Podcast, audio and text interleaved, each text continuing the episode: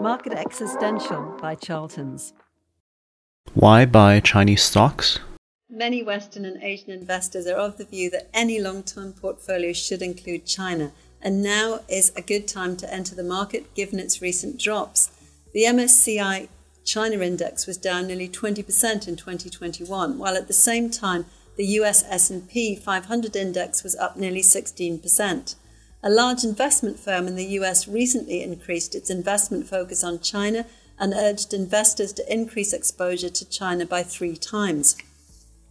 It is an appropriate time to invest, many would say, not just in the Chinese market generally, but also in some of the specialized companies and sectors which are of interest. The view is that China, with its middle class of hundreds of millions, creates enormous investment opportunities. It's expected by some that offshore Chinese shares could rise by as much as 32% from current levels by the end of 2022. China also has many rising industries and is a large percentage of the emerging markets indices, roughly 37% of the MSCI EM index. China's e commerce market is now the largest globally and is projected to grow even larger still having held an estimated 37% of the global e commerce market share in 2019. Cafes, bars, and similar establishments generated 7 billion US dollars in 2021, which was almost 25% up from 2020 and is also projected to continue its growth trajectory. China is also number one in exports globally and is allocating from 2020 to 2025 2.1 trillion US dollars to infrastructure investment. It has the largest number of tech unicorns globally, and its equities are estimated to deliver close to double digit annual investment returns over the next 10 to 15 years as the economy approaches becoming the world's largest in absolute terms. China is still predicted to produce long term gains. Analysts have tied this conclusion to three reasons. The current bear market is linked to near term policy uncertainty rather than a broader economic downturn, and other emerging markets have not been as depressed in 2021. And though there may be further regulatory reform in China in the pipeline, the market's reaction may be overdone. Since the COVID 19 pandemic began in early 2020, China's policy has been to use quarantines and travel restrictions, whether within a city or with other countries, to control outbreaks. With only a contraction in the first quarter of 2020, the country became the only major economy to grow in 2020. Although hotels and restaurants were impacted, the manufacturing and agricultural sectors were the least affected and have contributed the most to growth. Industrial production grew by 2.8% in 2020 and rose by over 10% in the first 11 months of 2021 from the same period in 2020. China's factory activity unexpectedly increased in December 2021, according to an official measure called the Purchasing Managers Index. According to international surveys in 2020, countries applying a zero COVID strategy had almost returned to normal economic activity. Their GDP was down only slightly, minus 1.6% compared to 2019. Meanwhile, the decline in GDP was greater, minus 5%, in G10 countries that had not eradicated the virus. Elimination, in the short term at least, appears to be a cost effective economic investment with lasting positive results. In the countries that didn't eradicate the virus, GDP decline in 2020 remained significant compared to the fourth quarter of 2019, minus 1. The Winter Olympics, which are due to start on the 4th of February in Beijing, may make Beijing the first city to have held both Summer and Winter Olympics, and the Chinese government is placing increasing emphasis on COVID 19 control in the run up to the Olympics. What are the risks of investing in China? China's recent policy, as we've talked about, is the Common Prosperity Policy, and this is clearly significant to the market. It appears this means that more regulations will be imposed on the market the Chinese government seems to have put a renewed focus on the country's deep inequalities and is looking at national economic and financial security policies to address this. There are reasons to be cautious, as these sudden changes in the landscape could lead to unintended investing consequences. However, this isn't to say that there aren't still great opportunities for investors. There's a reason to believe that as the government is focusing on stability in 2022, it may increasingly be able to assert its influence with more predictability in the market going forward.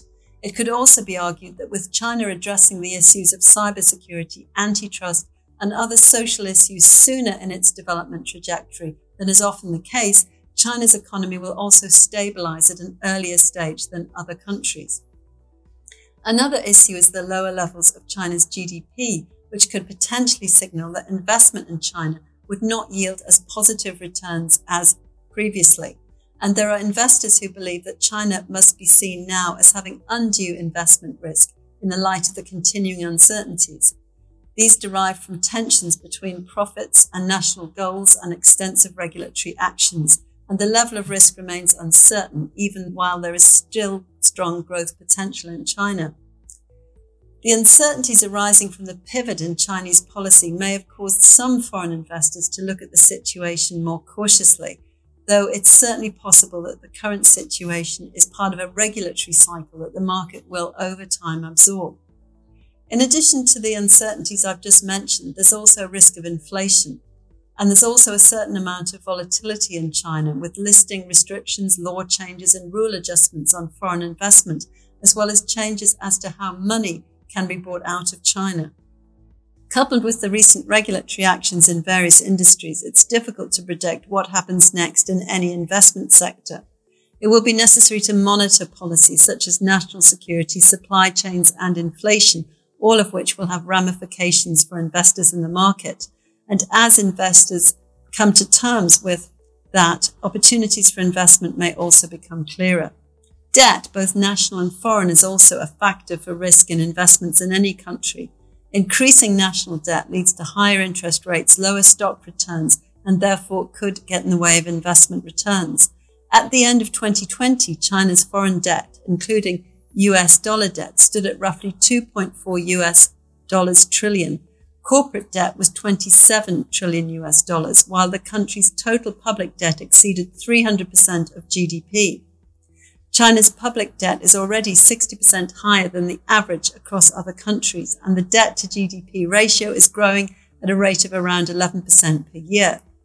As China's GDP growth has been lower than 11% annually for the past 11 years, its debt is outpacing its GDP growth. At the same time, according to a report by the Institute of International Finance in January 2021, China's outstanding debt claims on the rest of the world increased from about 1.6 trillion in 2006 to more than 5.6 trillion as of mid 2020, making China one of the biggest creditors to low income countries. Therefore, while debt levels may create reasonable concerns around investment risk, the debt level is not yet at an unsustainable level that would negate interesting investment opportunities.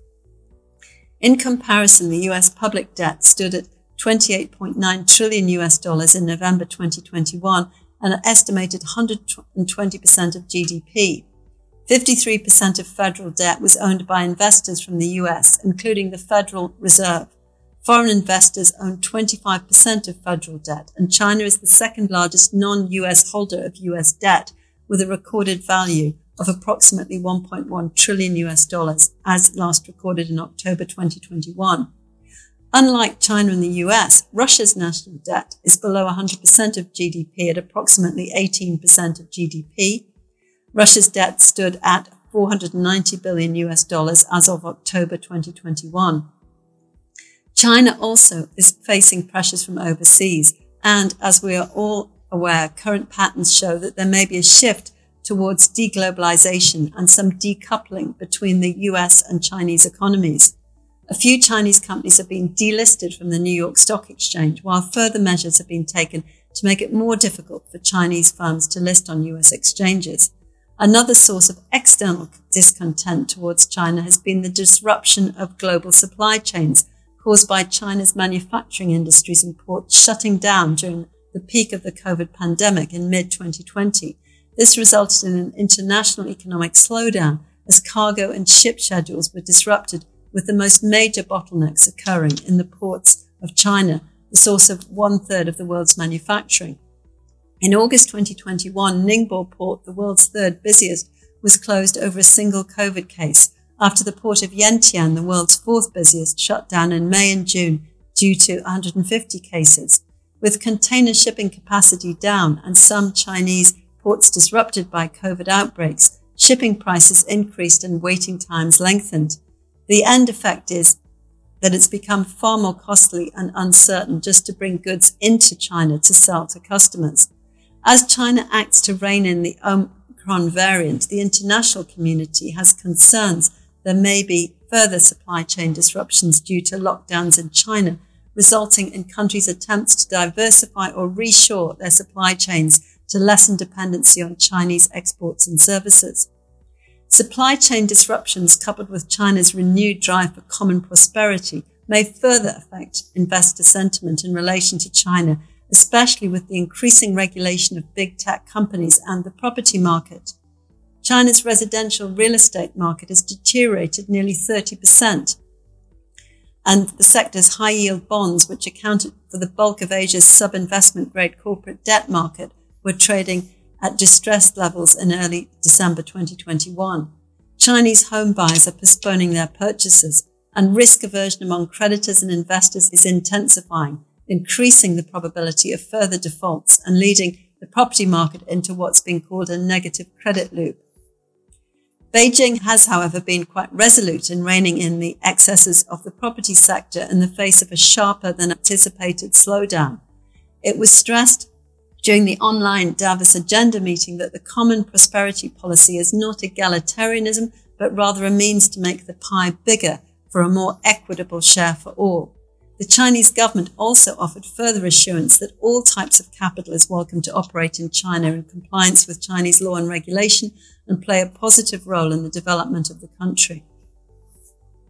Another risk that investors may face is the possibility of Chinese companies delisting from US stock exchanges.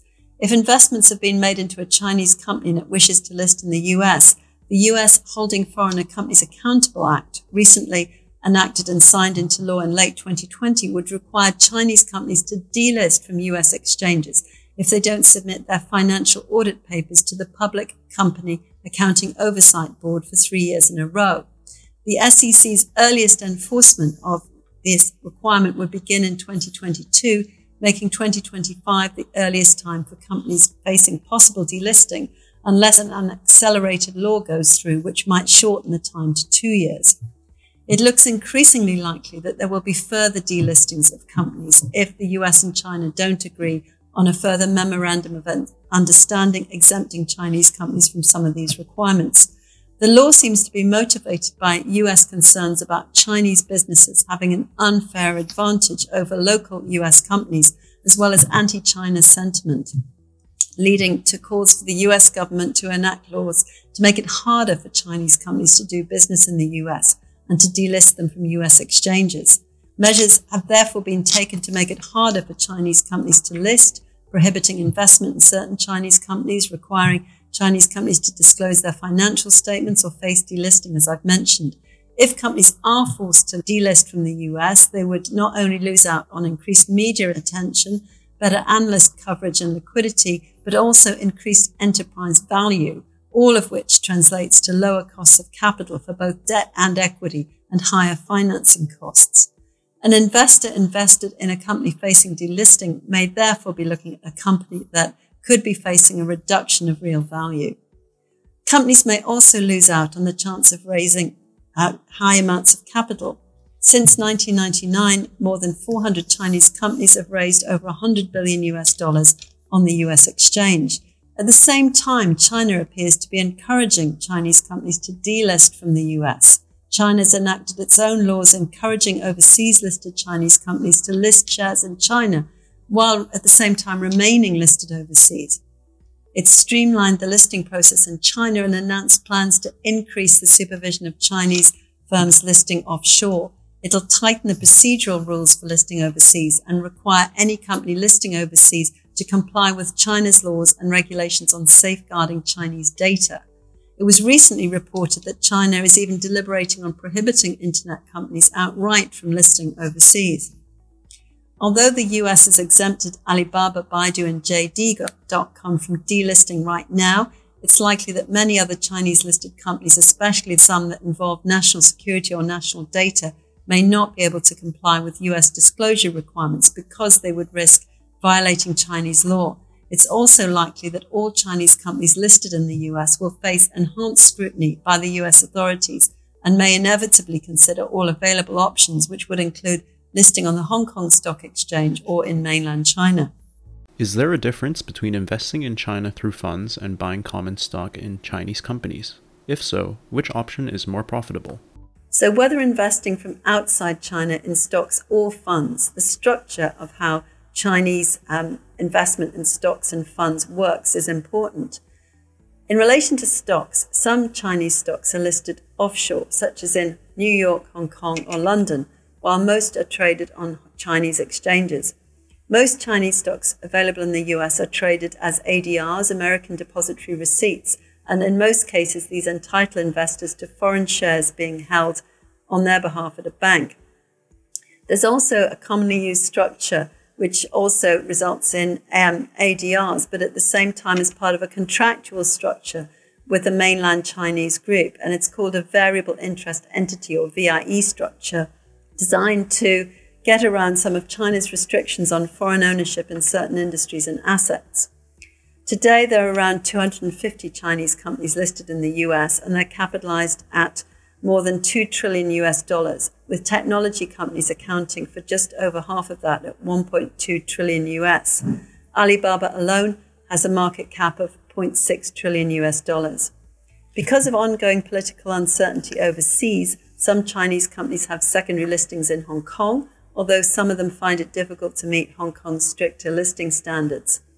Institutional investors have moved some of their Chinese holdings out of ADRs and into stocks listed on the Hong Kong Stock Exchange. These include H shares and into those listed on the Shanghai and Shenzhen exchanges known as A shares. To buy shares listed on the Hong Kong Stock Exchange, investors usually settle in Hong Kong dollars, and this can be done in two ways. Investors can convert their own currency in their accounts to Hong Kong dollars or buy Hong Kong stocks on margin borrowing Hong Kong dollars from a brokerage firm with investments as collateral. Investors can also invest in certain Chinese A shares directly through brokers using the Shanghai Hong Kong Stock Connect and the Shenzhen Hong Kong Stock Connect schemes.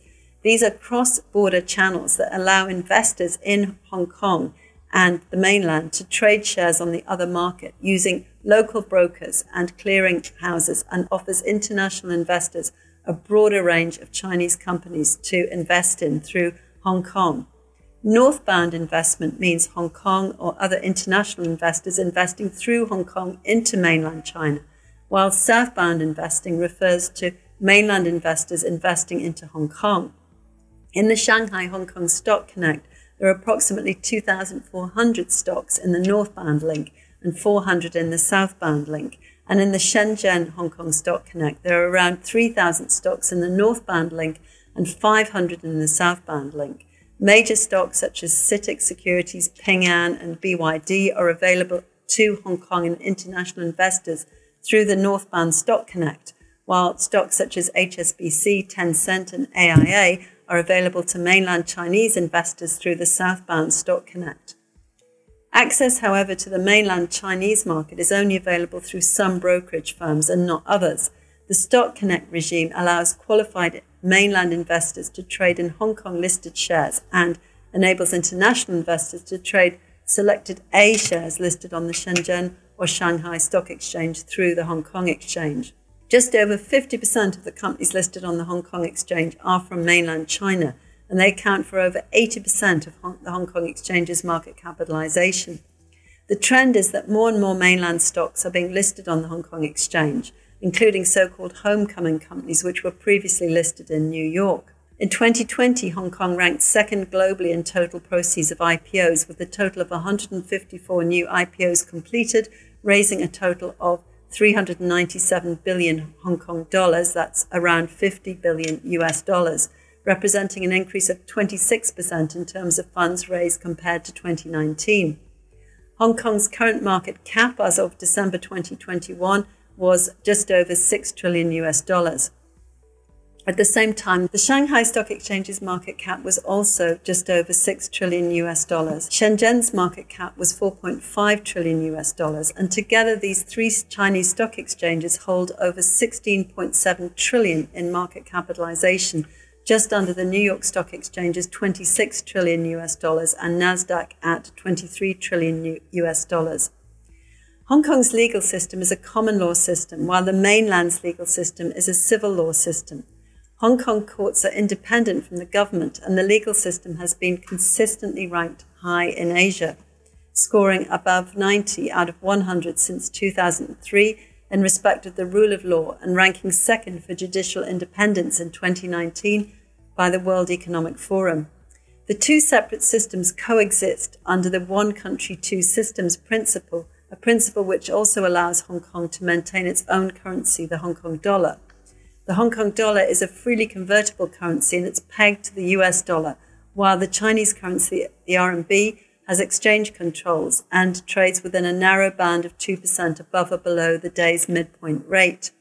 This makes Hong Kong an easier option for investment by overseas investors.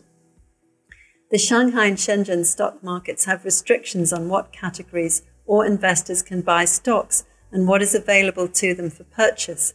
Companies incorporated in mainland China and listed in either mainland China or Hong Kong can issue different classes of shares depending on where they're listed and which investors are allowed to own them.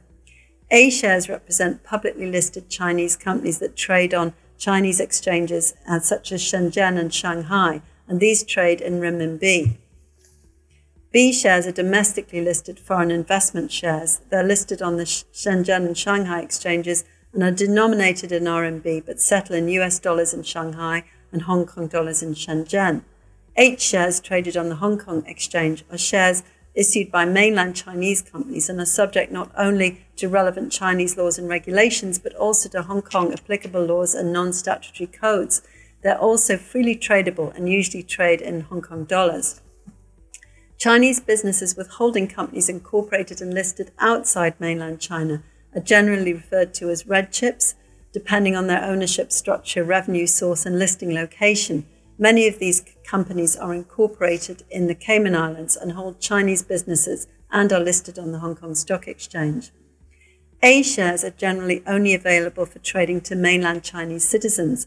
However, foreign investment in these companies is allowed through a regulated structure some institutional investors may qualify as qualified foreign institutional investors, QFIIs, and only a group of institutional investors on the Shenzhen or Shanghai Stock Exchange have qualified for QFII status and can directly buy and sell Chinese A shares on the Shenzhen or Shanghai exchanges.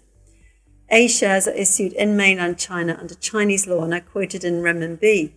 For investors who are not QFII qualified, the main way to buy these shares may be through an emerging market fund or buying certain shares through Hong Kong Stock Connect.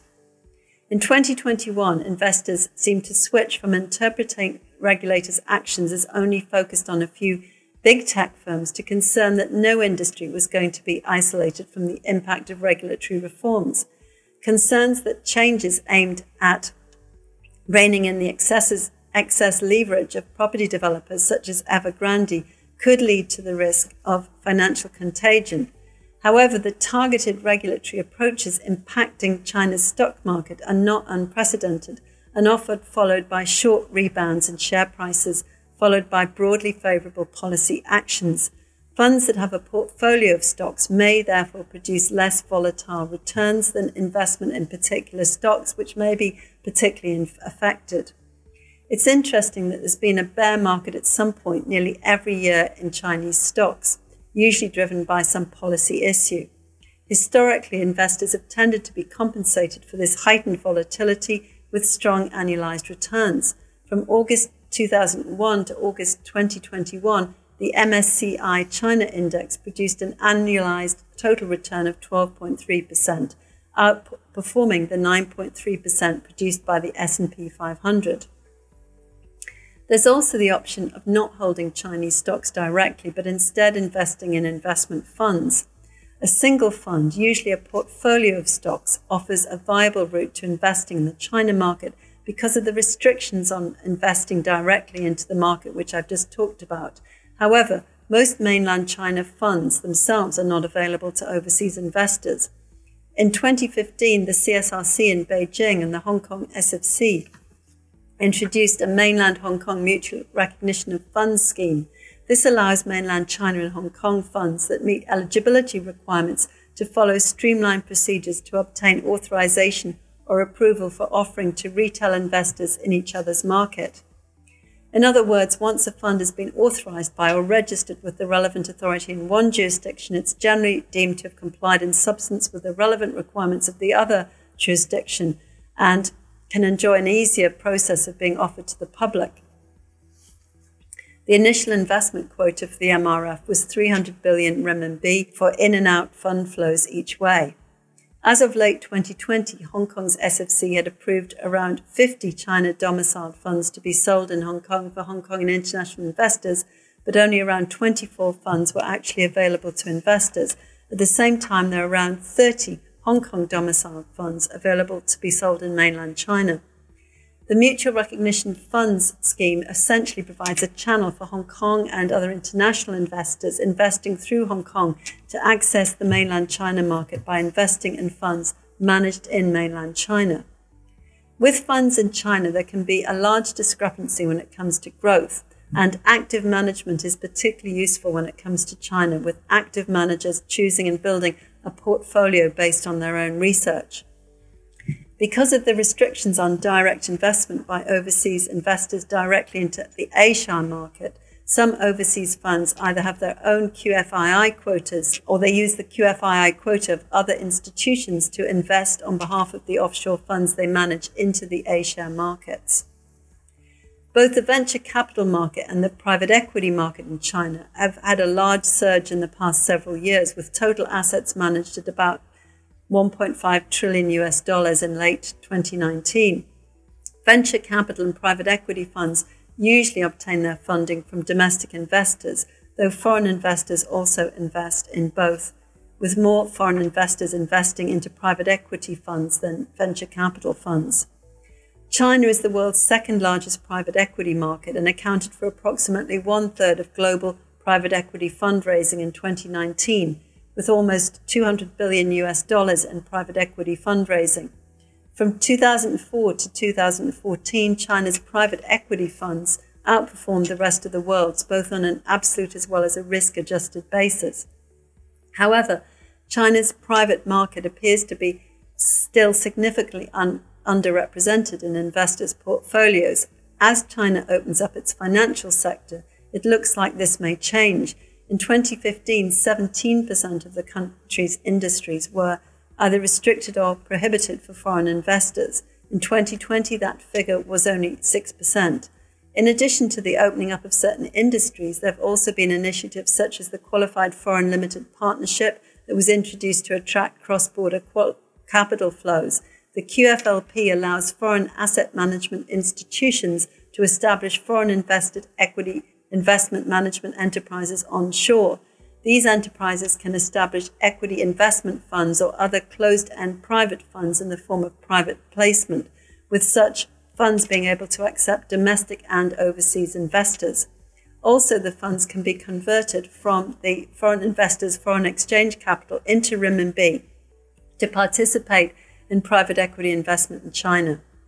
China's PE market is also one of the fastest growing markets in the region, Total private equity investment value in China rose to 94 billion US dollars in 2018, up 64% from the previous five year average. The market's growth has been driven by China's evolving economy, whereby more and more businesses are entering the advanced or mature stages of their growth life cycle, giving rise to buyout and special situation opportunities. These are expected to be ongoing in the coming years. The venture capital market in China is also growing steadily. Together, VC and PE funds raised almost 200 billion US dollars in the first nine months last year, a 50% increase from the same period in 2020. The number of venture deals in China rose 56% in 2021's first quarter from a year earlier, the fourth consecutive quarter of rising activity as startups pulled in RMB 354 billion in investment. Another type of investment is through Bond Connect. Bond Connect is an investment channel which establishes a mutual bond market access between mainland China and Hong Kong. Bond Connect allows Hong Kong mainland and overseas investors to trade, settle, and hold bonds tradable in the mainland and Hong Kong bond markets through a connection between the mainland and Hong Kong financial infrastructure institutions. The Bond Connect consists of a northbound link which allows Hong Kong and international investors to invest to buy and sell bonds on markets in mainland China, and the southbound link which allows mainland investors to buy and sell bonds on markets in Hong Kong. Bond Connect's average daily turnover in 2021 exceeded 26 billion RMB, and its trading volume last year was 6.5 trillion RMB. The Northbound Connect has attracted around 2,400 global institutional investors and has facilitated Chinese sovereign bonds to be included in various major global bond indices, such as Bloomberg Barclays Global Aggregate Index and JP Morgan Government Bond Index Emerging Markets. So investors looking to invest into Asian bonds recently interviewed by S&P Global Ratings said that China was by far the most attractive investment destination despite concerns about economic growth and the country's relationship with the US and a growing number of investors were looking at buying Chinese onshore bonds. Out of the 178 institutional investors interviewed, over 95% said they were looking to increase their exposure into Asia, with Bond Connect being the most favored route into China. Their top choice of investment were infrastructure, transport, and logistics, with technology and telecoms as well being major areas of growth. What are the features of the relationship between government and private companies in the PRC? Like many countries, mainland China has state owned enterprises and private companies. State owned enterprises are controlled by the Chinese government directly, whereas private companies are not, although they can also be under the Chinese government's influence, particularly in the case of large companies. Laws such as China's National Security Law of 2015 requires all parties, including citizens, state authorities, public institutions, social organizations, and enterprises, to maintain national security. Whilst Article 28 of the Cybersecurity Law of 2016 says that network operators, which include telecoms companies, have to provide technical support and assistance to government officers involved in protecting national security.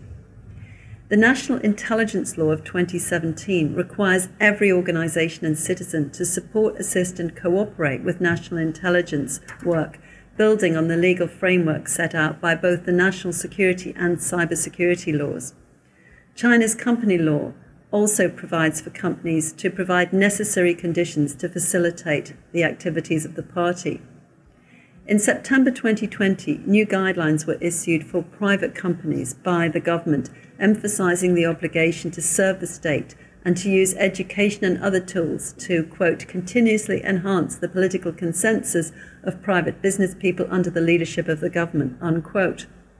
However, the Chinese government does not generally micromanage private companies' day to day operations, and private companies are largely in charge of their basic business decisions. The government's overall aim has remained consistent. The government wants economic growth first and foremost for the country. Foreign CEOs have sometimes felt themselves to be under pressure to give the Chinese government a larger role in their companies. Again, this is a trend that began well before 2012. The US company Walmart, for example, which would not allow unions in its US stores, has had government representatives in its companies in China since at least 2006 and had government controlled unions even earlier. To the question, what's the relationship between the government and private companies in China? In many cases, it's impossible to tell precisely how close they are, but it's clear that the government holds a strong influence amongst Chinese companies and that companies see it as being in their own interests to follow government policy decisions. When dealing with the Chinese government, communication is clearly very important. Many companies, especially multinationals, have departments that deal specifically with government affairs. The implementation of government policies integrated into business goals is seen as facilitating the appropriateness of business decisions in China. This means that a business operating plan which complements public policy objectives is likely to be far more effective than one that doesn't. Western multinationals must be seen to abide by the letter and the spirit of the law in relation to areas such as labour, tax, competition, monopoly laws. The Chinese government appears to currently see the role of the market as a fundamental catalyst of change and is shifting its role towards being the facilitator rather than the deliverer. Businesses are expected to cooperate with China's policies as China develops horizontal business government relationships, which at the same time are geared towards private sector led economic and social development. When it comes to assembling a government affairs team in China, people with deep knowledge and experience of how the system works are important. It's therefore crucial to have a government relations head that fits the company's needs, who can act as a trusted ambassador and communicate well with the company's executive level managers. An experienced Chinese government relations professional who has a deep understanding of government, a global perspective, connections across many agencies or departments, and who has experience in both large and small companies would be extremely helpful. A good government affairs team can also influence the overall strategy and culture of the multinationals in the right direction. Government decisions can be unclear, and in the past few years, the Chinese government has issued a number of new regulations with many laws that are still left with uncertainties. All new rules and regulations are published by MOFCOM in the MOFCOM Gazette. There may, of course, be grey areas in the regulatory regime, and if there's a grey area or new area, various governmental departments may have overlapping responsibilities.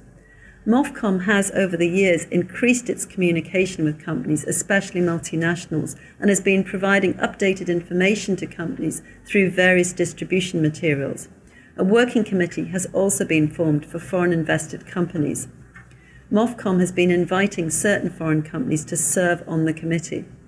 This committee holds a meeting every two to three times a year and allows a direct line of communication between top level officials and foreign invested companies, where the latest information is shared with the companies. Agendas of the ministry are introduced and new policies or regulations are explained. The Chinese government actively shares information and its draft policies and regulations with selected multinational companies for feedback because the multinationals are leading companies in their industries or because they have established credibility with the Chinese government. For example, government consultation may include seeking feedback on proposed changes to the law. To be successful in China, foreign companies must have strong communication lines with not only central government but with local governments as well. Local government offices exert a significant amount of influence on foreign companies' operations in China the influence covers areas such as product and investment approvals, customs clearance and tax, and may include matters such as land use, human resources, and marketing. Given the influence of government and quasi governmental entities in China, many foreign companies seek best practices to manage the wide range of government relationships Continued expansion of foreign companies into China has brought a heightened recognition of the importance of communication at all levels, and many companies have a dedicated, centralized corporate level government affairs staff based in one location in China, frequently in Beijing. In addition to government affairs working at the national level, Companies often manage government relations at the subnational level, which includes provincial, municipal, district, and county levels, to support business operations in that specific jurisdiction. Subnational government affairs work tends to focus on compliance and implementation to ensure smooth daily operations at the company's local facility rather than on policy development. Companies that have good communication levels with the local government may find that they can more effectively communicate when specific problems arise. A company may need to work with multiple local government administrative levels depending on the issue. In general, provincial level government agencies set the goals and develop strategies for the whole province. Government affairs work at the provincial level tends to focus on promoting awareness of the company's products and services to influence top provincial decision makers and on gathering information about the province's plans for implementing industrial and other policies. In addition, certain provincial regulators, such as provincial development and reform commissions and provincial bureaus of commerce, have approval authority for foreign investments above a certain threshold or in certain industries. District and zone government agencies are generally micro regulators responsible for implementing the policies that touch on daily business operations, such as business licenses, tax registrations, import and export clearances, work safety inspections, and utility supply. Businesses may also have to take a careful and deliberate approach when interfacing with authorities in relation to the scope and nature of a particular issue.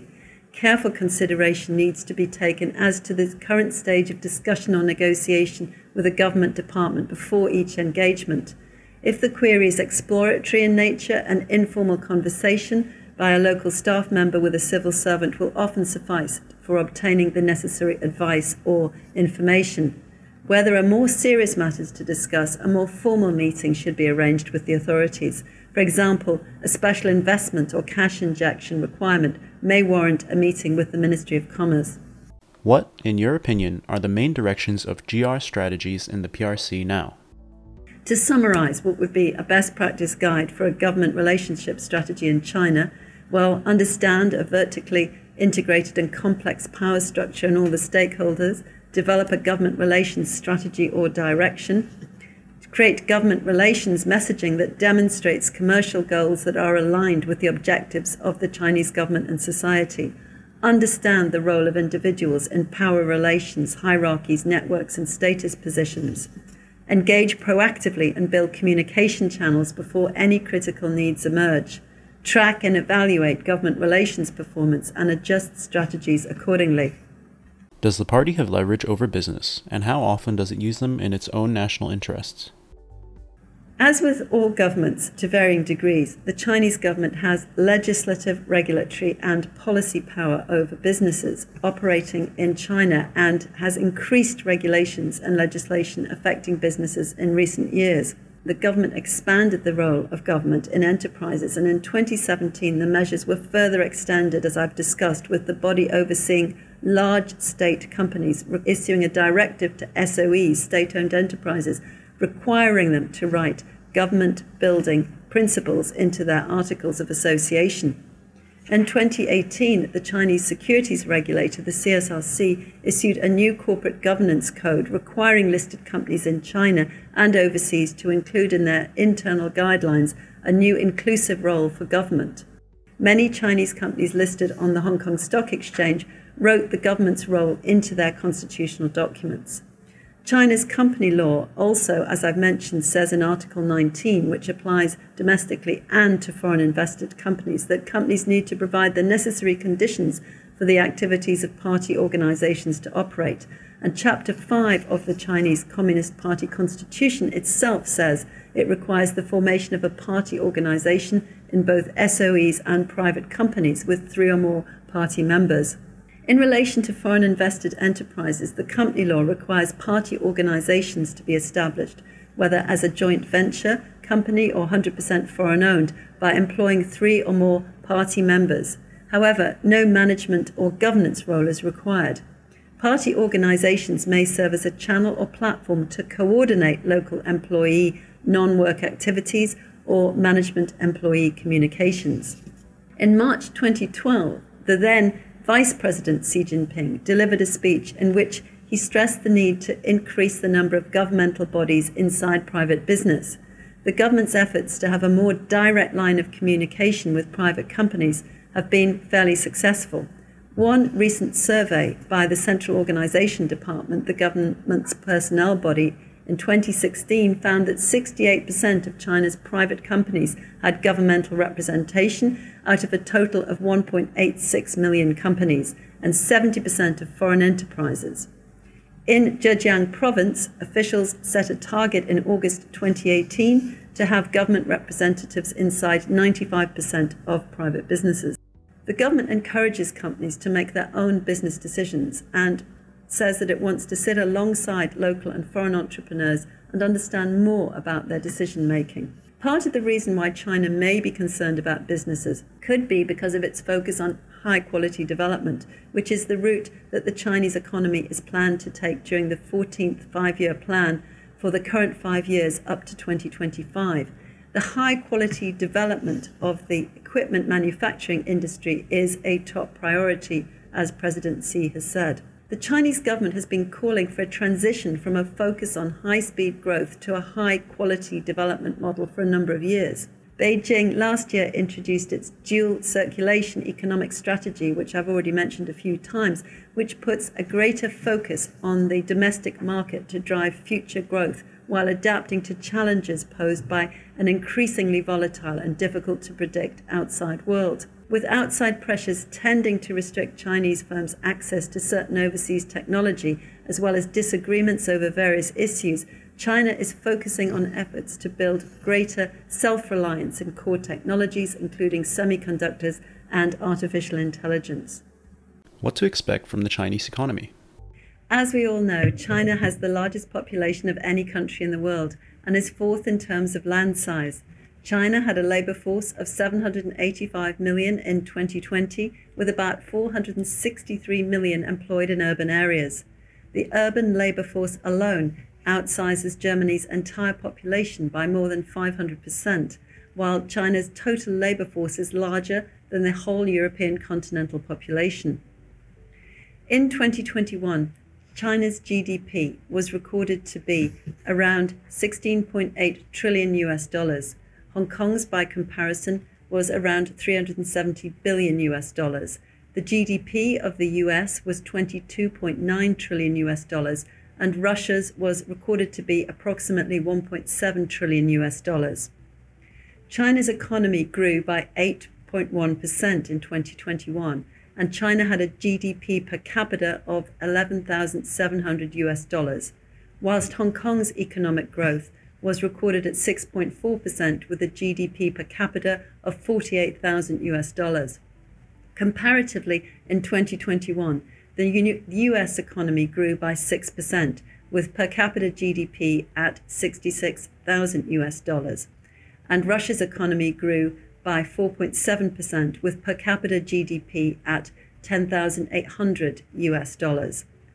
IMF's 2022 estimates predict China's per capita GDP to increase to nearly 12,990 US dollars with 5.6% economic growth and Hong Kong's per capita GDP to reach 51,900 US dollars with 3.5% economic growth. China's economy has staged an impressive recovery from the impact of the coronavirus, but it's now faced with numerous headwinds, including a property slump, energy crisis, weak consumer sentiment, and soaring material costs. On continued economic growth, the World Bank assumes that China will continue its policy of suppressing COVID and to see 2022's expected growth slow to around 5.4% as low base effects dissipate and the economy returns to its pre COVID trend growth.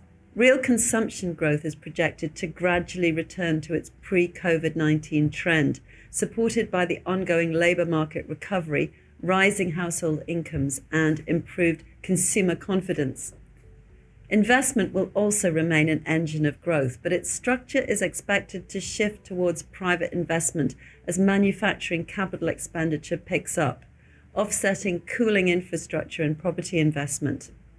As the global recovery is gaining momentum, export demand is expected to keep industrial capacity utilization high in the short term. However, the contribution of net exports to growth will moderate in the medium term as import growth picks up and international travel, presumably but not definitely, slowly resumes in 2022.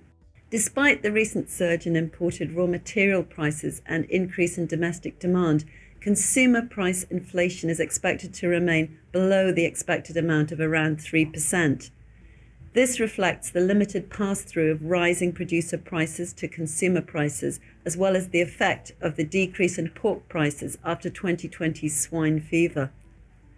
On central policy making, it's believed that policymakers are ready to maintain fiscal support should private demand remain sluggish and external imbalances further increase focusing additional fiscal efforts on social spending and green investment rather than traditional infrastructure investment would not only help secure the recovery and bolster short term demand, but could also contribute to the intended medium term rebalancing of China's economy.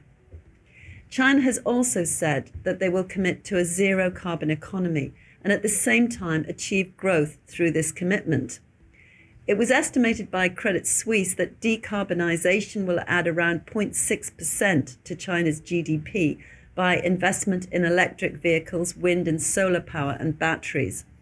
China would then plan to export these renewable energy technologies internationally. President Xi Jinping said that the policy of common prosperity, which he has introduced, refers to affluence shared by everyone, both in material and cultural terms, but is not the equal prosperity of neat and uniform egalitarianism. China's leaders have pledged to use tax and other income redistribution levers to expand the proportion of middle class citizens with middle income, boost incomes of the poor, rationally adjust excessive incomes, and ban illegal incomes. Beijing has explicitly encouraged high income firms and individuals to contribute more to society through the so called third distribution, which refers to charity and donations. Chinese officials in August 2021 sought to reassure the private sector businesses. Vice Premier Liu He, who led China's trade talks with the US, said that policies supporting the private economy have not changed and, quote, will not change in the future. A week later, the People's Daily newspaper ran a front page editorial with the same message, saying that opening to the outside world is China's basic national policy and it will not waver at any time, and added that there was equal emphasis on both hands in terms of regulating industries and promoting development. In late 2020, there was a move to rein in big tech companies, which many of you will have heard of, which was followed by restrictions on other industries. And in mid 2021, there was a move to prohibit tutoring companies from making a profit. This was followed by measures to tackle healthcare costs, labour conditions for wage earners, and tax evasion among wealthy individuals. President Xi in September 2021 reviewed and approved more actions to tackle monopolies and pollution and support strategic reserves. Social control has also extended to limiting the number of hours children can play video games to three hours, capping salaries, and discouraging fan culture. In order to comply, some tech companies have donated money to assist with the campaign for common prosperity.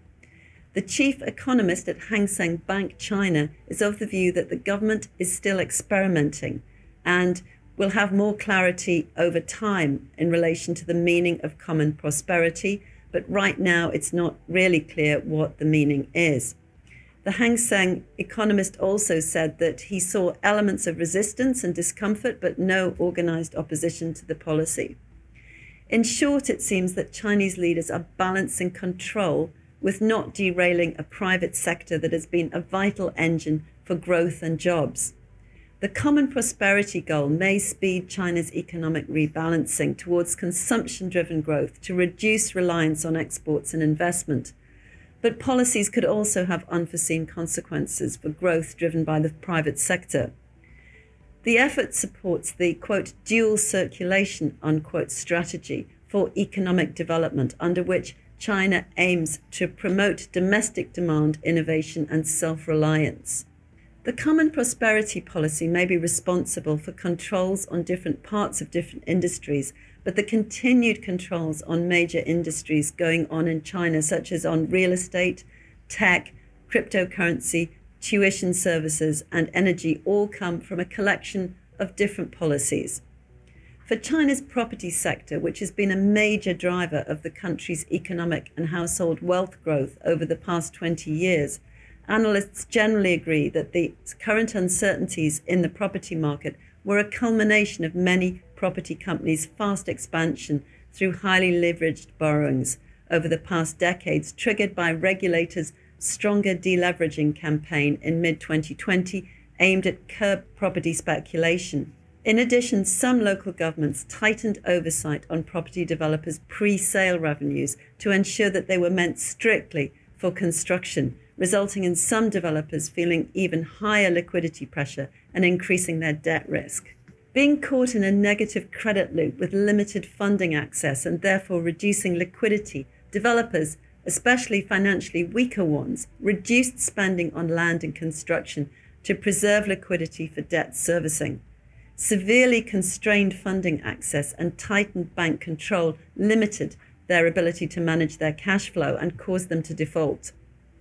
Sales have declined across the sector because of developers' constrained spending and home buyers' concerns over completion risks.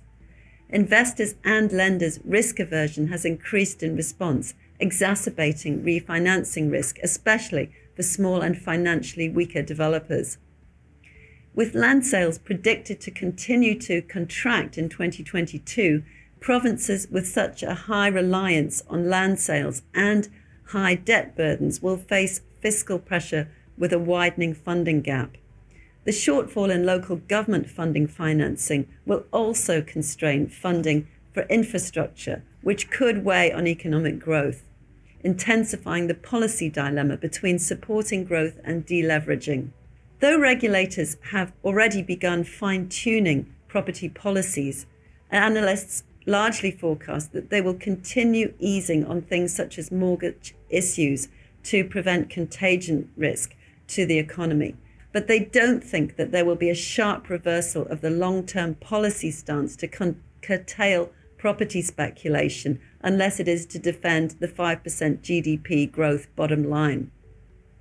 The reason why China is doing this could be because China is taking advantage of high levels of global liquidity in order to address real estate's reliance on high debt levels for growth. Regarding tech companies, New laws include the Personal Information Protection Law, which was effective in November 2021, a data security law, which came into effect in September 2021, and anti monopoly guidelines of the State Council on the Platform Economy, which were revised in February 2021. These laws have collectively aimed at controlling tech companies' monopolistic tendencies, treatment of employees, and rectifying any data misuse issues, both from tech companies themselves and from abroad. Essentially, the laws are trying to reflect some of the biggest concerns across Chinese society today, which are also shared by many other societies online content control, fair use of technology, personal choice in algorithms, and data protection. These new laws seem to be attempting to balance the approach between individual users and internet platforms. And although this may be a good thing for end users, it will probably also slow down the growth of the technology companies. A New York law professor noted that the age of exponential growth in the wilderness for Chinese technology companies' expansion may be over, whether domestic or overseas. As I mentioned, since November 2020, the Chinese government has been implementing changes in the tech industry. Guidelines were issued to control monopolistic practices in the internet industry. In February 2021, the final antitrust guidelines for internet platforms were released. And in April 2021, Alibaba was fined 2.8 billion US dollars and ordered to transform itself into a financial holding company that will be supervised more like a bank. 13 other fintech arms of firms, including Tencent, had regulations imposed on them similar to Alibaba. In July 2021, new rules regarding overseas listing were released, namely that companies with sensitive data with more than 1 million users must seek a security review before listing overseas, as well as stepping up supervision of Chinese companies listed offshore. In August 2021, Tencent and Alibaba started taking steps to open up their platforms and to unblock links for their rivals.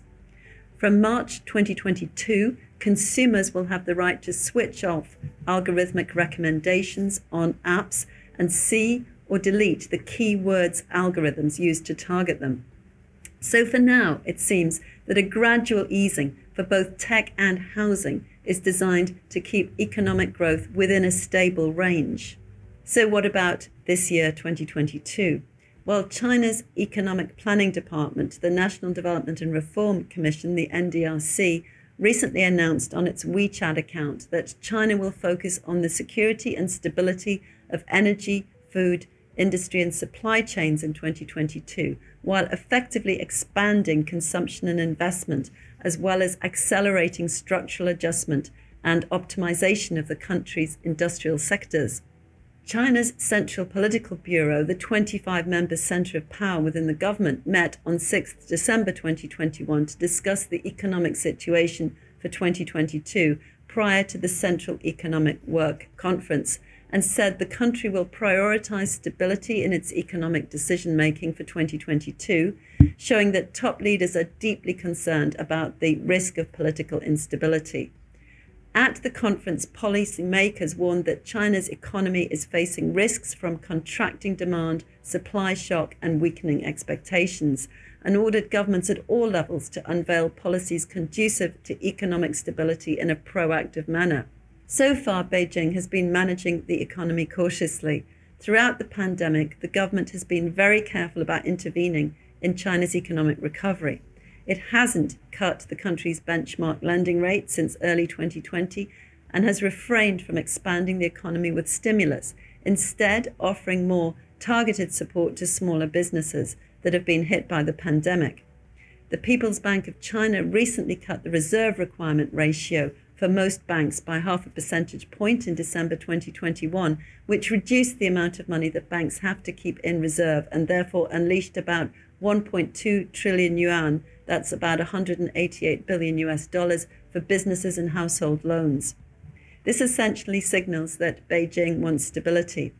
The December 2021 Central Political Bureau's meetings policy tone adjustment also signaled clearly that senior leadership has recognized downward pressures on the economy and is looking to stabilize any possible market downturn.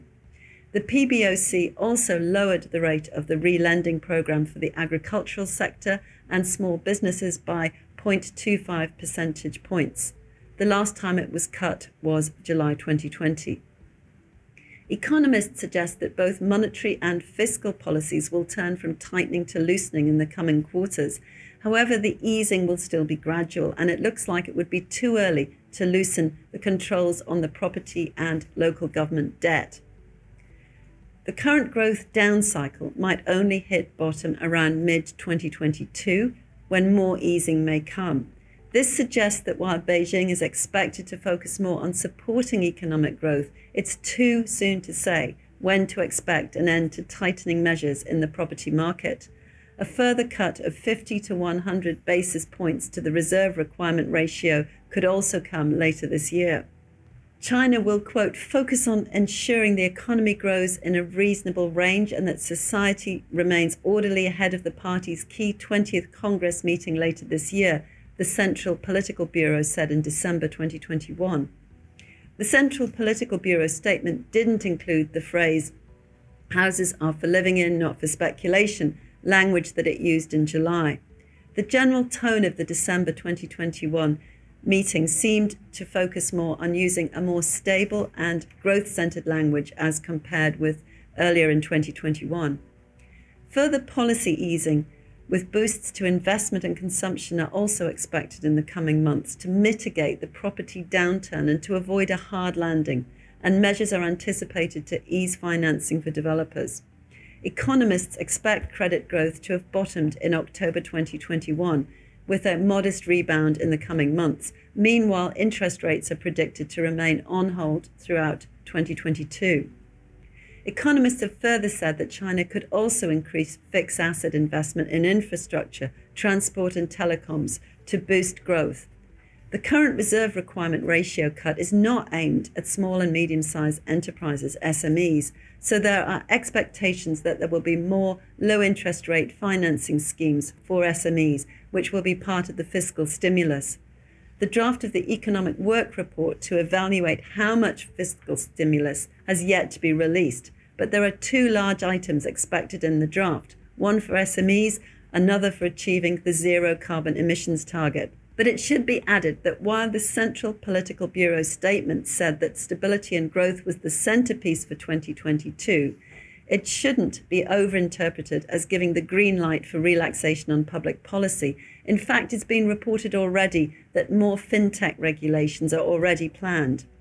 China's central bank indicated that strengthening regulation of the com- country's growing financial technology fintech sector, but will be one of its top priorities over the next four years up to 2025, along with promoting data application and green financial services.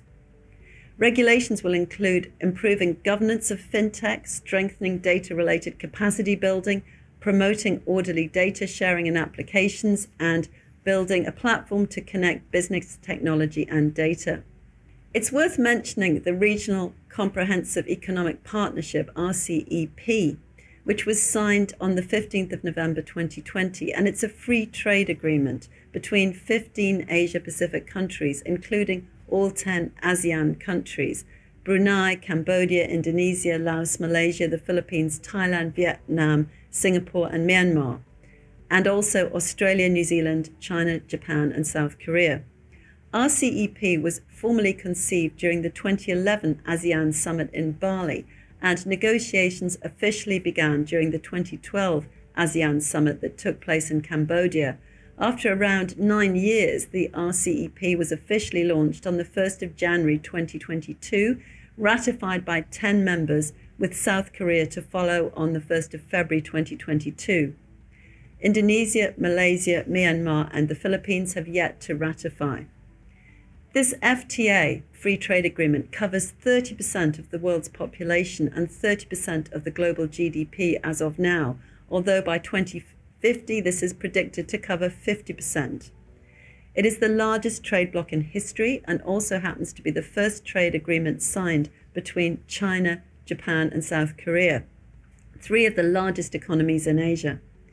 One of RCEP's core objectives is the lowering of tariffs, although this is to be done over a period of 20 years. Currently, it's expected that 65% of intra RCEP tariffs will be lowered within a short period of time, but the objective is for 90% of total tariffs to become zero over time.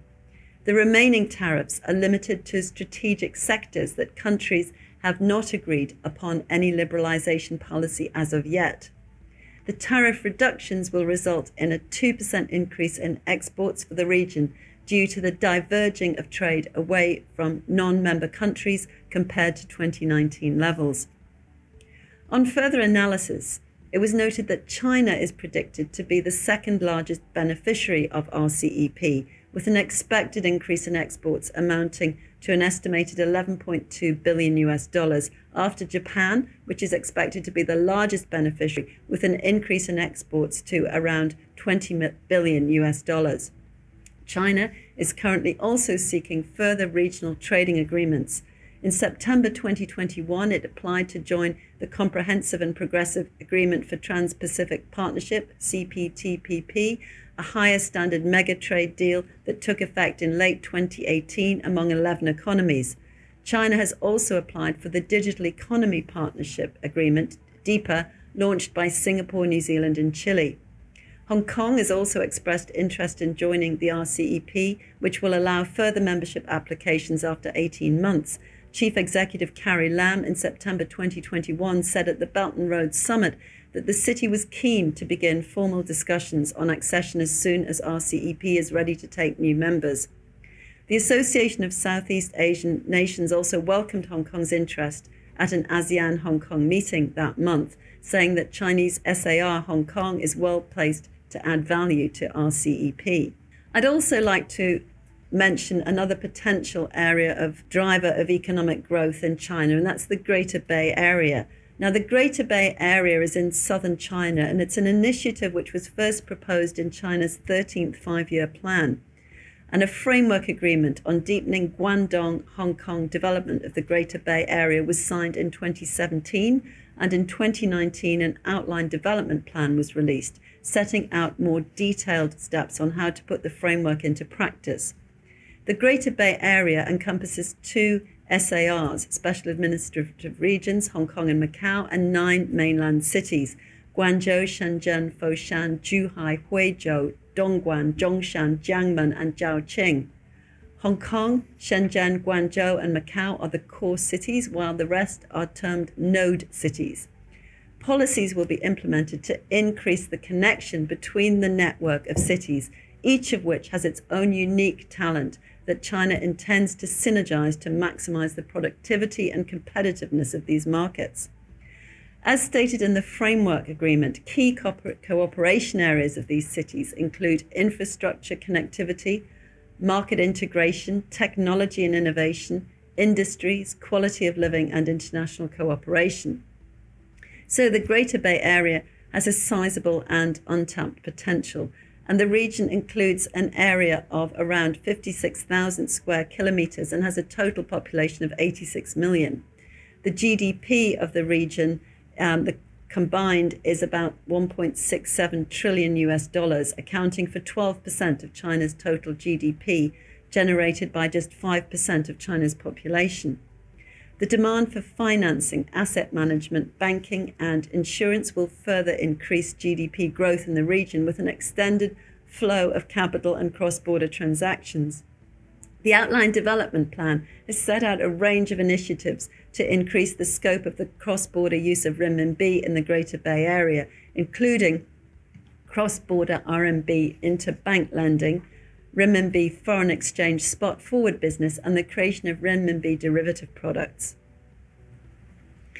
So, what lies ahead? Well, China's growth rate is expected to continue on a downward trend due to an aging uh, labor force, which is no longer expanding at the earlier growth rates, and a slowdown in labor productivity.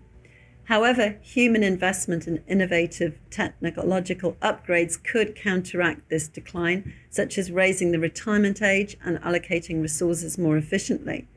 Geopolitics has also become an increasingly important consideration, especially with the uneasy relationship at the moment with the United States. China's medium term prospects may be pushed lower the, the more both economies separate with regard to trade and investment.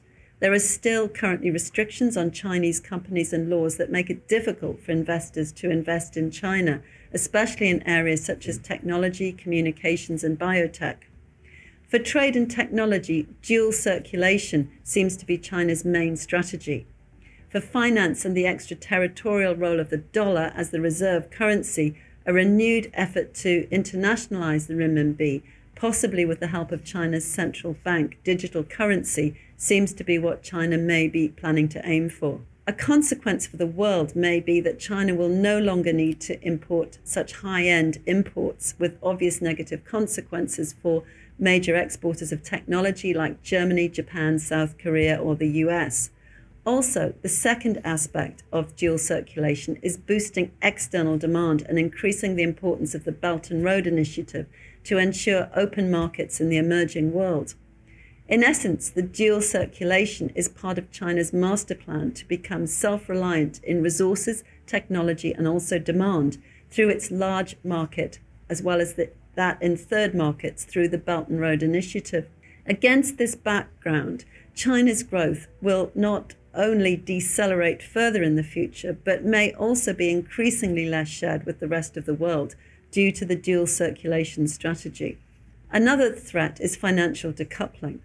Both trade and technology restrictions also extend into financial and capital markets, with a list of alleged military related Chinese companies prohibited from receiving US based investment, as well as the continuing threat to delist large Chinese companies from the New York Stock Exchange made by the US authorities.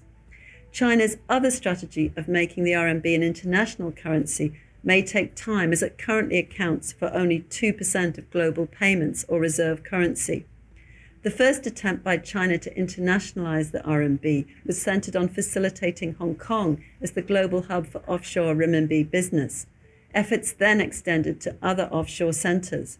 Now China is enforcing this policy by fostering cross border acceptance of its digital currency, profiting from a first mover advantage. This is important not only in the long run, but also immediately, as it may help China bypass the use of the dollar when and if needed. But the internationalization of a currency would need more than just technical preparations. It would also require certain conditions to be fulfilled for its global acceptance. For example, preserving its value through price stability, offering a large pool of li- highly liquid assets, and allowing full capital account convertibility for money to instantly flow in and out of RMB. The Chinese government would need to take additional steps towards this liberalization of the capital account if, in order to enhance the full convertibility of the renminbi. So the key question is whether the digital RMB may help Chinese authorities to allow for more capital account openness while still being able to trace capital flows and act accordingly. This explains why the digital RMB's traceability under the design of controlled anonymity is key, as it allows China to control seemingly free financial flows.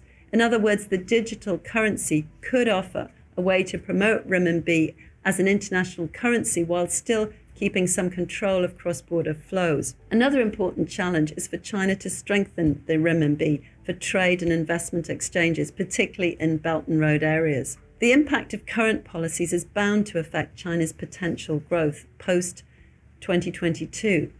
This will make the redistribution of income anticipated under the Common Prosperity Policy difficult to predict. Bloomberg Economics, however, is of the view that China could achieve first place in terms of nominal GDP, currently held by the US and has been for well over a century, as soon as 2031, depending on the productivity of China's workers and the efficiency of China's balancing labor and capital. The outcome, of course, is not certain. China's reform agendas um, have affected markets, tariffs, and other trade curbs are also disrupting access to global markets and advanced technologies and countering COVID measures have lifted debt to record levels. With the labour force no longer growing at previous levels and capital spending gradually rising, productivity may be crucial to China's future growth. If domestic reforms, international relations initiatives, and labour productivity goals are successfully implemented, however, then China may well succeed in its overall economic growth goals. What is the current regulatory framework and measures taken in the field of state regulation of domestic, economic, and investment activities in the PRC? So let's talk a little bit about law and regulation um, in relation to investment activities in China.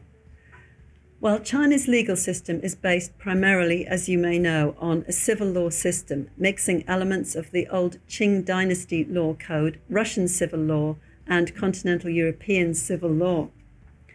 The main law regarding businesses establishing a presence from abroad in China is governed by the relatively new foreign investment law, which came into effect in January 2020. This replaces the previous laws and regulations governing the three traditional types of foreign invested enterprises, which were the equity joint ventures law, cooperative joint venture law, and wholly foreign owned enterprises law, the old FIE laws. In doing this, the new foreign investment law provides for greater promotion and protection of foreign investment as well as enhanced regulatory transparency. In particular, the foreign investment law provides that foreign investment enterprises should follow the PRC company law, which previously applied only to domestic companies.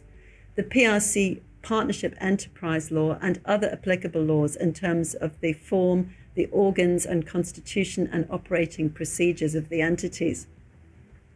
Prior to the foreign investment law coming into effect, foreign investors who have been operating in China for decades have faced certain hurdles on business establishment and investment treatment compared with their Chinese counterparts and have been restricted from investing in certain sectors unless in a joint venture with a Chinese partner in some cases. Also, foreign investors have needed to navigate through the old foreign investment laws, which impose specific requirements on corporate formation, foreign ownership ratios, corporate governance, and operational management. Also, insufficient laws protecting IP rights and trade secrets, mandatory technology transfer, and lack of participation in the legislative consultation process were significant concerns for some foreign investors. The new law is designed to take steps to address these concerns, and the Foreign Investment Law, which comprises 42 articles and six chapters, focuses on foreign investment protection, promotion, and administration, and imposes legal liability on both foreign investors and Chinese regulators if in violation of Chinese law. The implementing regulations, which are a key to understanding the impact of the foreign investment law, have also been in effect since January 2020. I'll now talk a little bit about some of the main highlights of this foreign investment law and its implementing regulations. In relation to legal liabilities, if foreign investors invest in prohibited industries or fail to comply with investment access restrictions, they're required to divest and or rectify their non-compliance and could face sanctions under the foreign investment law and other Chinese laws.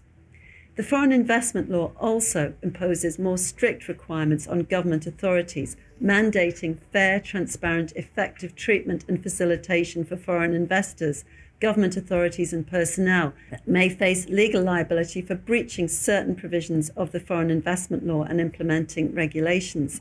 Regarding investment promotion, the foreign investment law and implementing regulations provide that foreign investors are to be treated equally with domestic companies regarding access to government funds, land supply, tax exemptions, licensing, project applications, and so on foreign invested enterprises may comment on new legislation and administrative rules concerning foreign investment, and only published documents may form the basis for the exercise of administrative authority.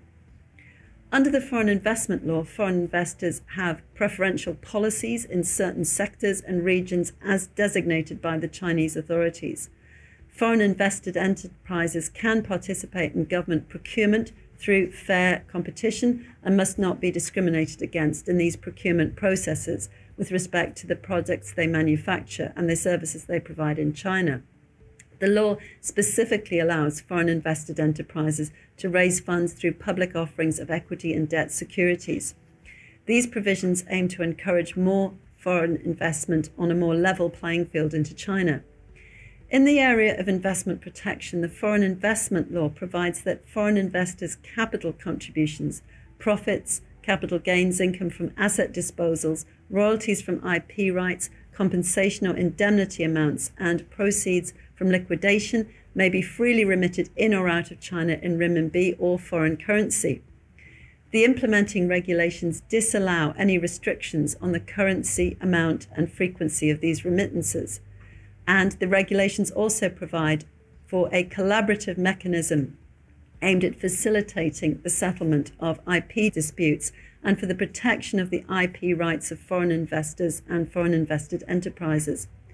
Specifically, both the law and the implementing regulations prohibit government officials from forcing foreign investors or foreign enterprises to transfer their technology and require authorities to take effective measures to protect the trade secrets of foreign investors that they've learned while performing their duties.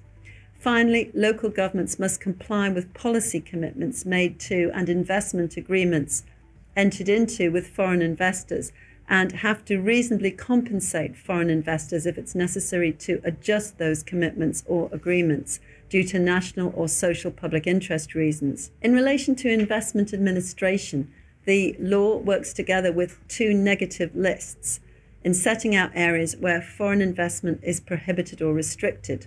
So, foreign investors proposing to invest in China have to comply with the restrictive requirements regarding equity ratios and top executives. As the old foreign invested enterprise laws have been repealed, and at the same time that the foreign investment law became effective, foreign investment enterprises are now subject to Chinese company law and partnership law, which have different rules on corporate governance, voting, share transfers, profit sharing. So, any foreign invested enterprise should, within a five year transition period, convert to the appropriate corporate form and update its constitution and shareholders' agreements, if any, to comply with these rules, which now apply to foreign and domestic investors alike. Given the complexity of the conversion process, it's expected that specific implementing rules and detailed guidelines will continue to be delivered from the Commerce Market Supervision and other regulatory authorities on these subjects. The law also refers to the requirement for national security review of certain foreign investments in sensitive industries and sectors, a mechanism that has been in place since 2006 but hasn't been frequently used. So, the two negative lists I mentioned are the national negative list, which applies throughout the country, and the free trade zones negative list, which applies to free trade zones inside China. The two lists are jointly released by the NDRC and the Ministry of Commerce, MOFCOM, and set out the industries where foreign investment is either prohibited or restricted. The items on the two lists have been gradually decreasing from year to year, and the newly updated negative lists, which took effect in January 2022, both further liberalized restrictions on foreign ownership in the field of automobile manufacturing, removing the requirement that foreign investors hold no more than 50% of the shares in auto manufacturing. The restrictions on manufacturing satellite, television, ground receiving facilities, and key components have also been removed. The updated rules say that Chinese companies on the negative list may receive foreign investment to go public overseas after getting reviewed by relevant regulators to ensure that the businesses are not barred from listing. Companies still need to undergo separate reviews on their listing plans by the securities regulator and other authorities, though. Foreign investors in such companies are prohibited from taking part in the management, and their shareholding must follow the same requirements as for foreign investors in China's stock market. That means that total foreign ownership in a company which would be capped at 30% with no single investor holding more than 10%. Overseas traded Chinese enterprises that already exceed the limits would not have to reduce foreign investors' holdings. It's expected that more amendments will be made and the negative lists will be shortened further over the next two years. Investors planning to engage in these areas of business in China uh, will no doubt um, continue to monitor these future developments. In comparison to the new draft rules, there are also new rules relating to VIE structures, that's variable interest entity structures, which were released by the CSRC, the China's Securities Regulatory Commission, and those are open for public comment at the moment until the 23rd of January 2022. VIEs had mostly been used by China's tech firms to seek listing on overseas stock markets in order to avoid Chinese restrictions on foreign ownership of uncertain areas of regulatory licensing for internet. By using VIE structures to list abroad, foreign investors could not invest directly in the domestic assets and hence met the requirements of Chinese law. The CSRC's new draft rules now require all Chinese companies subject to security and data reviews for overseas listing plans to file for related reviews and obtain approval with other agencies for overseas stock sales first before registering with the CSRC. Companies need to comply with provisions in the areas of foreign investment, cybersecurity, and data security, and a deal could be stopped if authorities de- deemed it to be a threat to national security. So, in essence, companies previously using VIE structures to structure around restrictions on foreign investment may now find that there is no need to do so. The new rules aim to provide a regulatory framework to guide Chinese companies to raise funds overseas if they choose to do so, rather than tightening controls on overseas share sales as long as they comply with related requirements and file with regulators. VIE structures, therefore, could face tougher scrutiny under the new rules, and it's thought that Hong Kong IPOs are likely to be more favoured by domestic firms.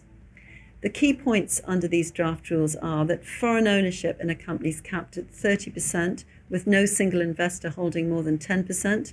Companies will not be allowed to do overseas share sales in five circumstances if they're violating national laws and rules, if overseas listings threaten national security, if involved in major disputes over assets or core technology, if major shareholders are investigated for corruption or convicted in the last three years, and if senior management are investigated or punished for major violations. Companies can be ordered to divest domestic assets to prevent their overseas IPOs from harming national security. And companies seeking overseas share sales should file with the CSRC within three days after they submit listing documents to overseas market regulators, including approval from related industry regulators. Companies seeking overseas share sales should file with the CSRC within three days after they submit listing documents to overseas market regulators, including approval from related industry regulators. Companies are defined as domestic and should follow the new rules if they have over 50% of revenue, profit, and assets coming from the China market over the past financial year.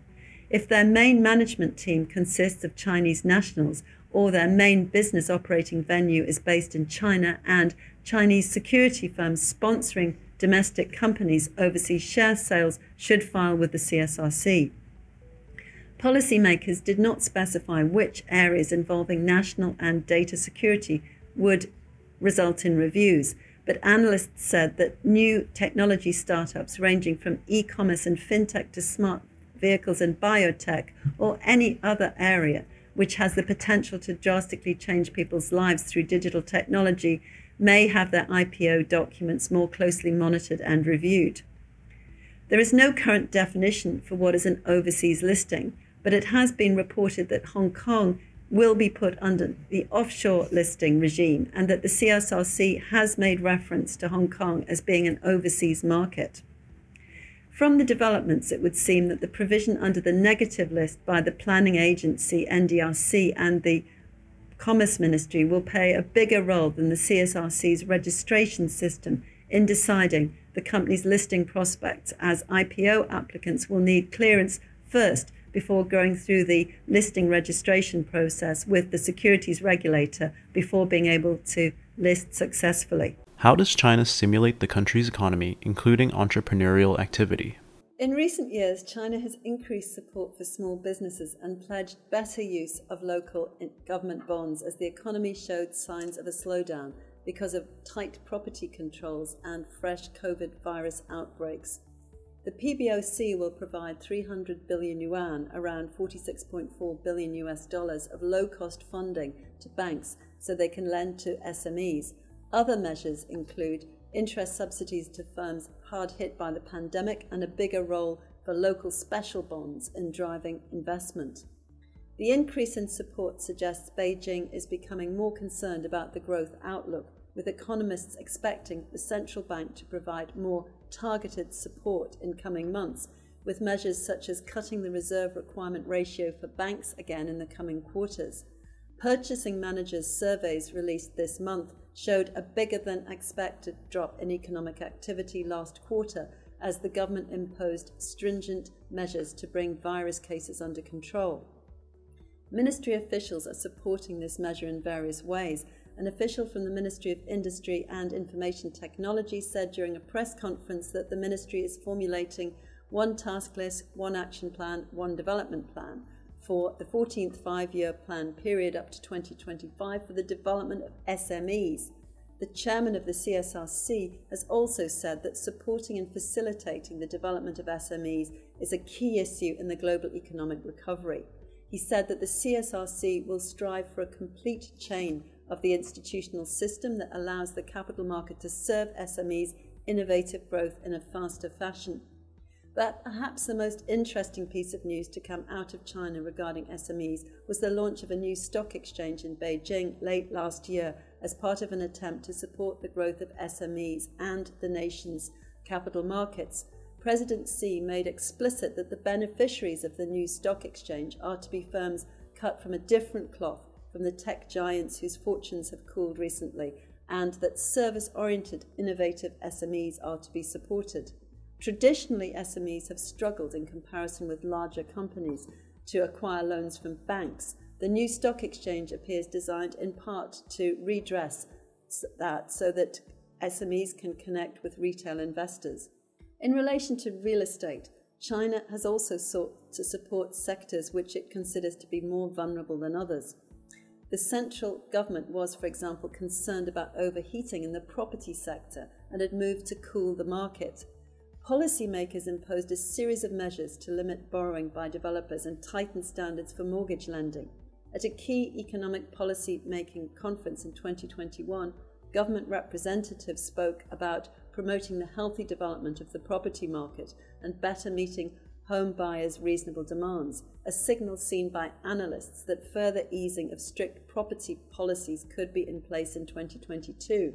Economists at the bank Macquarie say that with the government's property policy focused on reducing wealth inequality and curtailing financial risks, there is only likely to be fine tuning rather than a change in direction, and their stimulating the sector to support growth would be a last resort. Looking at the market historically, in 1978, China, of course, embarked on its major program to update and open its economy. It encouraged the formation of rural enterprises and private businesses, liberalized foreign trade and investment, relaxed state control over some prices, and invested in industrial production and the education of its workforce. Much previous economic research has suggested that China's economic development was largely due to capital investment, such as investment in infrastructure, technology, and so on. The capital stock grew by nearly 7% a year from 1979 to 1994, but the capital output ratio had hardly moved. So, despite a large expenditure of capital, the production of goods and services per unit of capital remained about the same. This statistic suggests that capital plays only a constrained role. Productivity, however, increased at an annual rate of 3.9% from 1979 to 94, compared with 1.1% from 1953 to 78. By the early 1990s, productivity's share of output growth exceeded 50%, while the share contributed by capital formation fell below 33%.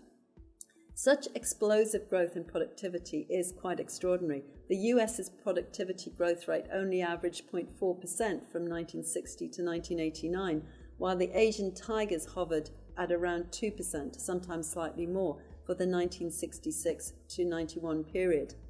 Analysis of the pre and post 1978 periods indicates that the market oriented reforms undertaken by China were critical in creating this productivity boom.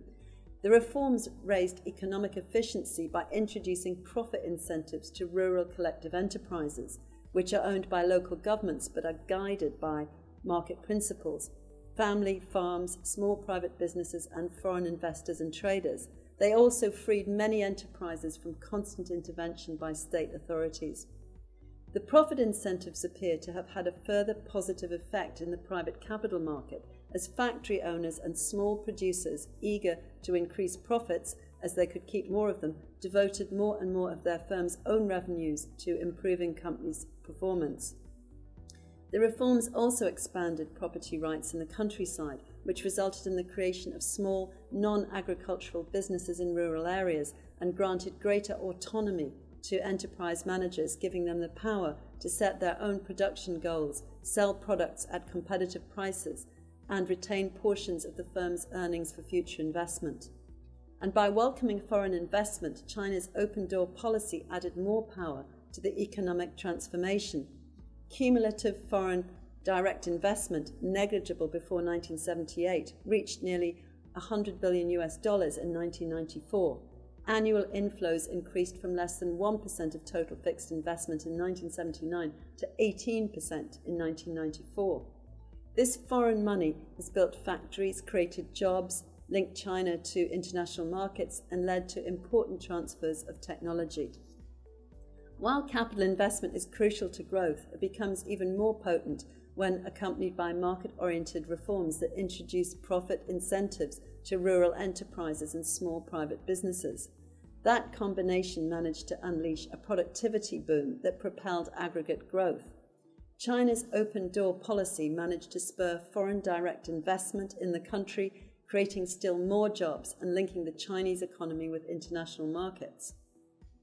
Recently, the Chinese economy managed to navigate the trade war and COVID 19 without any large economic stimulus. In fact, it managed a strong economic recovery in 2021. How did that happen? The Chinese government has been slowing the expansion of its spending in comparison to GDP growth. In the first half of 2021, the government earned 9.6 trillion yuan, 1.48 trillion US dollars, and spent 9.4 trillion yuan. In the same five month period in both 2021 and 2020, revenue was up 3.6% year on year on average, and spending rose 0.3% year on year. This indicated that the government had adopted a contractionary fiscal policy in which it expanded its revenue more than its spending in the face of prevailing economic challenges. On the other hand, the growth of government spending was far outpaced by GDP growth, which jumped 5% year on year on average in the first quarter of both 2021 and 2020 in real terms, or 7.1% in nominal terms. This contrasted starkly with China's fiscal policies between 2009 and 2010, in the aftermath of the global financial crisis and those of other major economies in the past two years. Secondly, exports, which eclipsed domestic consumption and investment, became the most significant of the three main drivers of the Chinese economy. In the first five months of both 2021 and 2020, exports expanded 11.3% year on year on average in yuan terms, nearly double the speed of this year's first quarter GDP growth.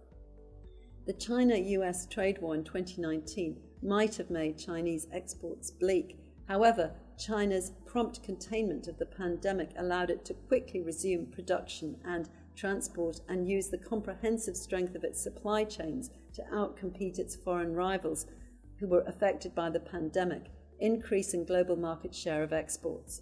It is nevertheless largely uncertain whether this trend can be sustained in the long term post COVID era. Thirdly, domestic consumption recovered despite the adverse impact of the pandemic. Retail sales in the first five months of 2021 climbed at an annual average of 4.3% year on year from the same period in 2019, lower than the annual average of 8% before the pandemic and GDP growth in the first quarter. This was due mainly to the impact of anti epidemic measures on restaurants. In addition, retail sales of major consumer goods, including cars, petroleum and related products, household appliances, and garments, fell from the same period in 2019, while retail sales of food, beverages, household commodities, and communication appliances increased considerably year on year. All in all, the increase in retail sales of communication appliances could be the result of 5G smartphone replacements, while there were many other increases in the sales of necessities. High priced non necessities such as cars may still be experiencing a rebound from economic recovery. It's expected that restaurants and travel will continue to recover if the pandemic stays under control, while easing anti epidemic measures, while high priced goods will pick up momentum if the economy sees stable growth in the future. The pandemic and anti epidemic measures will therefore influence domestic consumption for at least one to two years. Finally, infrastructure investment through government spending had not become the primary source of economic growth which was expected. A consensus in the market was reached a year or so ago that the Chinese economy should be relieved from the pandemic through infrastructure investment. This was contradicted by an annual average growth rate of 5% in the first five months of the year from the same period in 2019. The figure, lower than the first quarter GDP growth, was due to minimal growth in larger projects such as transport, public facilities, and communication, while noticeable increases were concentrated in smaller social welfare projects such as education and healthcare. The question of whether China can sustain this economic growth depends on a number of factors.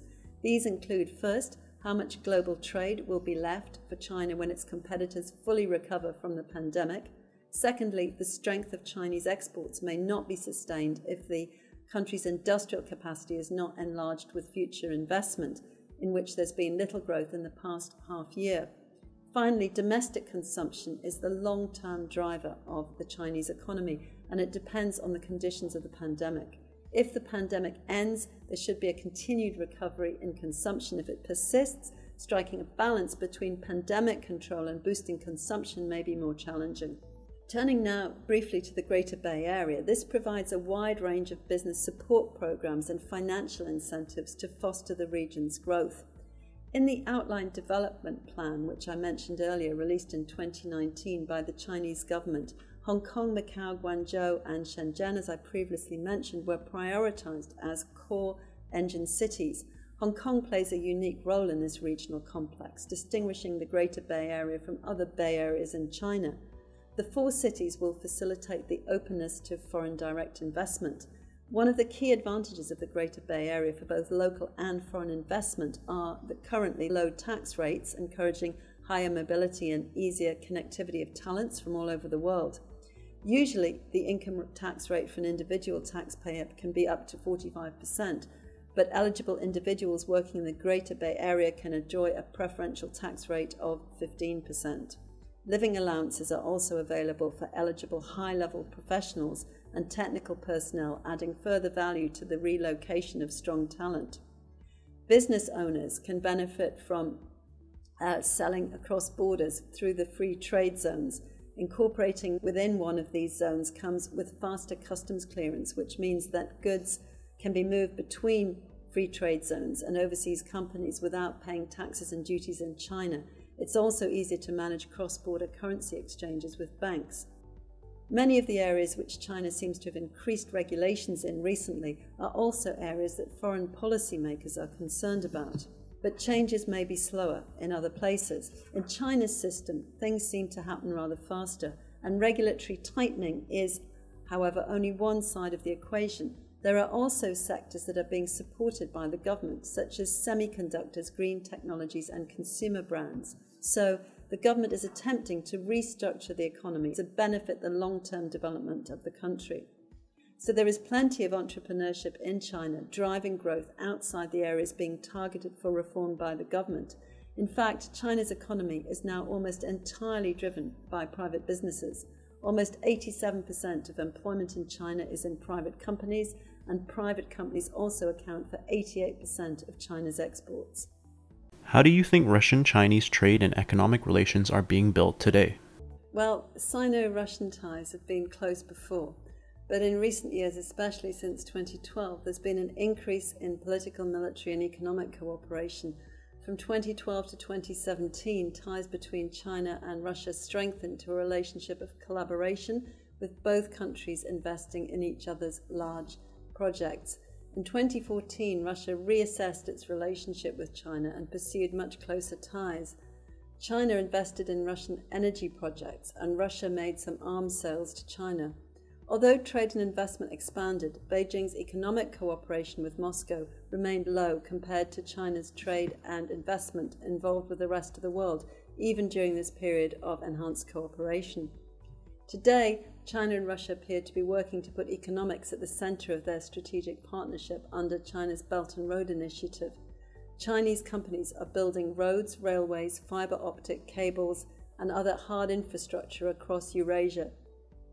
Russia's Eurasian Economic Union harmonizes customs processes to create a single market among Russia, Armenia, Belarus, and Kazakhstan.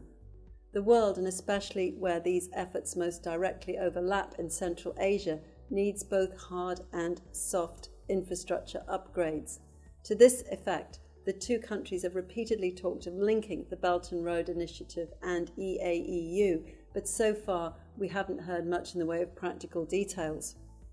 Chinese Russian trade is currently highly concentrated in natural resources, where Chinese and Russian interests most strongly overlap. Even as China and Russia cooperate in building digital infrastructure, each side appears to impose restrictions that limit data flows. Recently, Russia and China crossed the US 110 billion mark in the history of their trading partnership with the intention of doubling this figure by 2024. Their energy and strategic cooperation are at the highest point that has ever been, showcasing the deepening partnership between the two states. Russia's energy strategy 2030, increasing market penetration in Asia, and the 2014 trade deal between Gazprom and CNPC, which will export 38 billion cubic meters of gas annually to China by 2024, is clearly coming to fruition as exports to China continue to increase.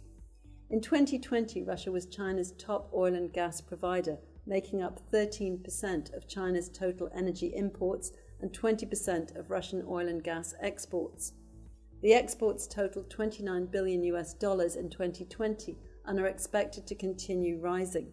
The success of the energy cooperation may indicate the untapped potential in relation to Sino Russian cooperation in further areas of trade. The Power of Siberia, which is a project instated under the umbrella of the Belt and Road Initiative, has been operating, transporting 10 BCM just in the past few months, and with the new expansion project, Power of Siberia 2, this energy cooperation is likely to continue to grow.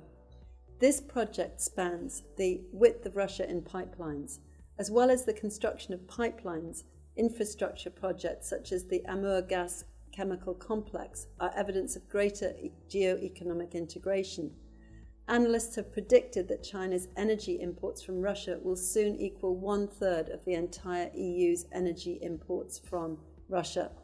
As Russia continues to look east and penetrate the Asian energy market, China will no doubt remain a key export destination as well as a facilitator of the Russian energy trade. The Belt and Road Initiative is a transcontinental long term policy and investment program launched by China in 2013 and aims at infrastructure development and acceleration of the economic integration of countries along the route of the historic Silk Road, aiming to promote connectivity of Asian, European, and African continents and their adjacent seas, establish and strengthen partnerships among the countries along the Belt and Road, and set up all dimensional, multi tiered, and composite connectivity networks and realize diversified, independent, balanced, and sustainable development in these countries, according to China's policy statements. Russia and China signed a declaration of cooperation under the Belt and Road Initiative in May 2015. This further led to the 2018 signing of the non preferential FTA between China and the EAEU, with predictions of it eventually evolving to include tariffs and significantly boost trade in the coming decade. The connectivity dimension of the Belt and Road Initiative, which seeks to improve land based transportation links between the EU and China, is considered naturally aligned with Moscow's policy to unlock its transit potential in Eurasia. Of all the possible overland pathways between China and Europe, the one through Russia is the shortest. Also, the Eurasian Economic Union of Armenia, Belarus, Kazakhstan, Kyrgyzstan, and Russia allows cargo to pass through the two customs posts on their way from China to the EU in Poland, Finland, or the Baltic states. Thanks to policy incentives provided by China, this route is now flourishing, with the volume of cargo transit growing by double digits every year since 2015. In the first 10 months of 2018 alone, the volume of goods transported between China and Europe through Russia grew by 23%. Moscow and Beijing are discussing projects for upgrading and expanding existing transportation links, including a high speed rail connection between Moscow and Kazan, with possible expansion to Europe and China, a highway from the Kazakhstan Russia border to Europe, and several smaller projects to address existing bottlenecks.